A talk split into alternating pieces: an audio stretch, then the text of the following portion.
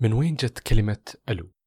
ألو اللي صرنا نقولها لما نرد على المكالمات ألكسندر جراهام بيل مخترع الهاتف اقترح كلمة أهوي هذه الكلمة هي اللي رد على الاتصال وهي نفس الكلمة اللي يستخدمونها للتواصل في السفن هذا كان صوت ألكسندر في أول مكالمة جربها مع مساعده How do you do, Mr. Bell?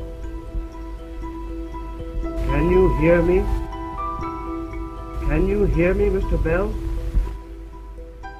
لكن في سنة 1877 جاء توماس أدسون واقترح على رئيس شركة التلغراف أنهم يستبدلون كلمة أهوي بكلمة هلو واللي كانت تستخدم لشد انتباه الشخص اللي تتكلم معه.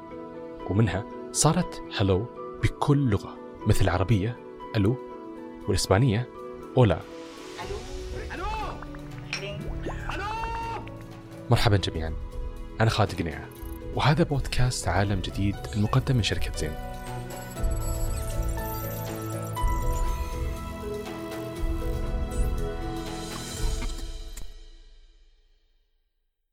القرن الواحد والعشرين هو قرن ثورة التغير في حياة كل شخص منا.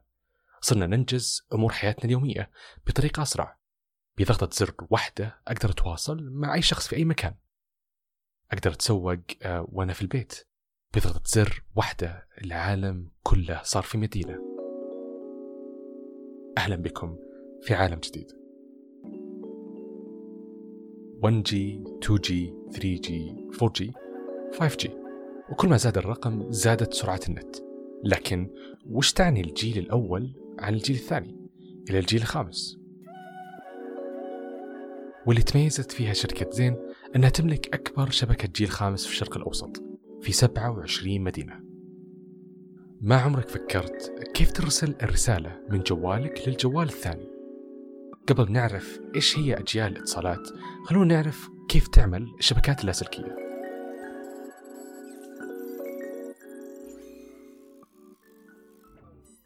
إيش يعني الشبكات اللاسلكية؟ هي بث موجات من مصدر ثابت عشان تغطي منطقة معينة تنتشر عبر طيف من الموجات تلتقطها الهواتف والأجهزة المستقبلية. وهذه الإشارات تنقسم لنوعين. النوع الأول يسمونه Analog Signals ويعتمد على نقل الموجات الصوتية بترددات عالية عن طريق الهواء. خلونا نقول فكرتها تشبه فكرة الكوبين اللي نربطهم بخيط ونتكلم بكوب وينتقل صوتنا للكوب الثاني. النوع الثاني يسمى digital signals وهو عكس النوع الأول تماما. بدل ما يحول الموجة الصوتية يحول بيانات اللي تعتمد على النظام ال binary. هو اللي حاصل الحين لما ترسل رسالة. هذه الرسالة توصل لأي مكان بالعالم مو بس المنطقة اللي حولك.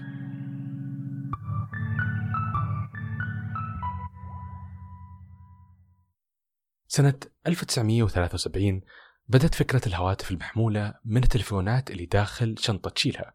الشنطة هذه تشيلها وين ما تروح وتلفونات حتى داخل السيارة. عاد وقتها كان اللي عنده تلفون بالسيارة هذا ولد عز ما شاء الله عليه. مارتن كوبر نائب رئيس شركة موتوريلا هو مخترع الهاتف المحمول اللاسلكي واللي كان طوله تقريبا 23 سنتيمتر وكان وزنه 5 كيلو. كان قيمته في ذاك الوقت 4000 دولار يعني تقريبا 15 ألف ريال. كان يعتمد على إشارة أنالوج يعني بس ينقل الصوت للمحيط اللي حوله بين محطات نقل الترددات. هذا النوع من التلفونات كان يجلس على الشاحن عشرة ساعات عشر ساعات عشان يشتغل فقط 35 دقيقة. تخيل نص يومك تنتظر جوالك يشحن عشان تستخدمه نص ساعة. وحتى نبدأ الحديث عن موضوع الأجيال في الاتصالات. بنستضيف معنا الأستاذ عبد الرحمن. آه، أستاذ عبد الرحمن تعرف بنفسك؟ حياكم الله. معكم عبد الرحمن محمد المباركي آه، مهندس اتصالات. آه، حاليا أشغل مدير تخطيط الشبكة وتنفيذها في شركة زين. خبرنا أكثر أستاذ عبد الرحمن في البداية. أول استخدامك لهاتف محمول آه، أنت عاصرت الحقبة القديمة من ناحية بداية الجوال والاتصالات. فخبرنا أكثر كيف كانت تجربتك معها؟ معاصرتي للجوال هي بدأت تقريبا من المرحلة الثانوية. كان وقتها المنتشر بشكل أكثر هو البيجر. وكانت بدايات الجوال. أول جوال استخدمته كان في عام 2000 أو 2001 آه، كان هذا كان أول جوال صراحة. وكان يستخدم تقنية الاتصال والجهاز كان يعتبر كبير نوعا ما. كان أشخاص معينين ممكن حتى تستعير الجوال. يعني تكلفة الجوال كان التاسيس غالي جدا. كان انتشاره قليل في بداية ممكن إحنا في السعودية بدأ من التسعينات 96 تقريبا. بس انتشاره كان قليل جدا لارتفاع رسوم الخدمات و تعتبر تقنية جديدة في ذاك الوقت. سنة 1990 وصل الجيل الثاني واللي وصلت مع إشارة الديجيتال. صار نقدر نرسل رسائل نصية وصور وحتى مقاطع فيديو. وكمان وصل الإنترنت في ذاك الوقت لأجهزة الكمبيوتر واللي وقتها عشان تحمل مقطع MP3 MP3 اللي هو مقطع صوت يكون مدته فقط دقيقة واحدة تجلس ساعة إلا ربع. كانت سرعة نقل البيانات توصل 64 كيلو بايت للثانية. الجيل الثاني للحين يستخدم في بعض المناطق النائية اللي فيها يكون الاتصال بإنترنت ضعيف عشان توفر بس خدمة الاتصال الصوتي اللي هي المكالمة.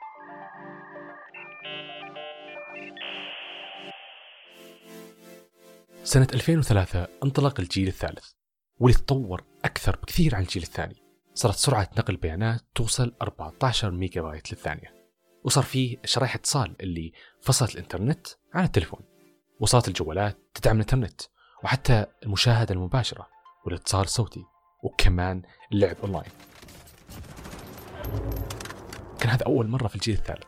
أيام لعبة gamers اللي هي البلياردو. ولسه بي بي إم إذا تذكرونها. هذا الجيل للحين موجود بدول كثير يكون فيها موجات أقل ولا تدعم الجيل الرابع A phone and an internet communicator. An iPod. A phone. Are you getting it? These are not three separate devices. This is one device. هل البيجر كان أول شيء ظهر قبل الجوالات ولا ظهر هو بعد الجوالات؟ البيجر هي تقنية أقدم بكثير من الجوال. تمام. يعني يستخدم في أكثر من مكان في في العالم. بالنسبة لنا في الشرق الأوسط والسعودية بشكل خاص وصلنا في التسعينات. فهي كانت بداية الاتصالات السلك- اللاسلكية والاستخدام للأشخاص واللي انتشر بشكل واسع بين الناس هو يعتبر البيجر. طيب لما بدأت الجوالات زي ما ذكرت وكيف كأنها محدودة العدد التكلفة عالية جدا كان آه، بدأ موضوع ال G 1 يعني ال1 G ولا 2 G خبرنا أكثر عنها. يعني الحين إحنا نسمع عن 4 G 5 G كيف كانت لما 1 G و2 G في البداية؟ نعم إحنا نتكلم تقريبا عن 40 سنة من بداية ال 1G إلى الآن. فالتقنية اللي هو الجيل الأول أو ال1 جي ما يطلق من 1 جي بدأ في, الثمانينات بداية الثمانينات. آه، كان آه، لديه مشاكل كثيرة بس نعم كتقنية كانت موجودة الاستخدام كان قليل جدا. الأسباب كثيرة. أو أول شيء ال- ال- التواصل الصوتي كان هو هو فعلا كان تواصل صو- صوتي فقط ولكن التواصل الصوتي كان سيء. وأيضا ك- التشفير كان غير مفعل في تلك الحقبة. فهذه من الأسباب لعدم انتشاره بشكل واسع. الجيل الثاني اللي هو 2 جي ظهر في بداية التسعينات ممكن عام 90 وأحدث نقلة نوعية بالنسبة للجيل السابق. أصبحت جودة الاتصال جيدة بشكل كبير. الب- الب- البيانات نقل البيانات. فكان بداية البيانات تتكلم عن سرعة 6 64 64 kilobit per second. والسرعة هذه حاليا تعتبر لا شيء. عظيم. طيب الحين الأجيال القديمة الجيل الأول والثاني آه، كانت فترة سابقة زي ما ذكرت الثمانينات والتسعينات الآن في 2020 آه، وحتى في سابقا 2019 ظهر ال 5 جي أو الجيل الخامس صحيح متى ظهر صحيح. هو إحنا سمعنا عنه كثير خلال الفترة السابقة لكن متى ظهر وعطني تصور من ناحية إيش الفرق بينه وبين الأجيال هذه القديمة؟ قد إيش إحنا في تطور هائل في تجربه الاتصال والإنترنت؟ إحنا زي ما ذكرت إن 40 سنة للأجيال الأربعة بدأت من الثمانينات إلى الآن تطورنا من الجيل الأول للجيل الثاني الجيل الثالث أحدث نقلة نوعية في نقل البيانات. آه، الجيل الرابع قدم تقنية ما تقارن بالأجيال اللي قبلها. فهي الجيل الرابع قدم تقريبا عشر أضعاف السرعة للجيل الثالث. ومن ثم أصبح الجيل الخامس في بداية 2019 تم اطلاقه تجاريا في بعض الدول والسعودية أطلقت برضه من أوائل الدول اللي أطلقت الجيل الخامس. أيضا في تطبيقات كثيرة ستطلق مع الجيل الخامس مثل التحكم بالسيارات التحكم بالروبوتات. ممكن فرضا عن طريق الجيل الخامس تجرى عملية عملية جراحية عن بعد. صحيح صار التواصل مرة سريع. تخيل في الجيل الثاني في الأول الجيل الأول ما كان في حتى SMS كيف بتكون حياتنا وكيف بيكون التواصل معنا؟ حتى صعب آه. تقنية تسهل حياتنا. من سنة 2009 و2010 انطلق الجيل الرابع واللي تطورت فيها سرعة نقل البيانات أكثر بكثير. وصلت سرعتها لتقريبا 100 ميجا بايت للثانية يعني عشرة أضعاف سرعة الجيل الثالث. وهذا الجيل دعم تقنيات ال HD و 3D وكمان مكالمات الفيديو بجودة عالية. سؤال خلينا نفكر فيه. هل بنكون حنا البشر والآلات متصلين في عالم واحد؟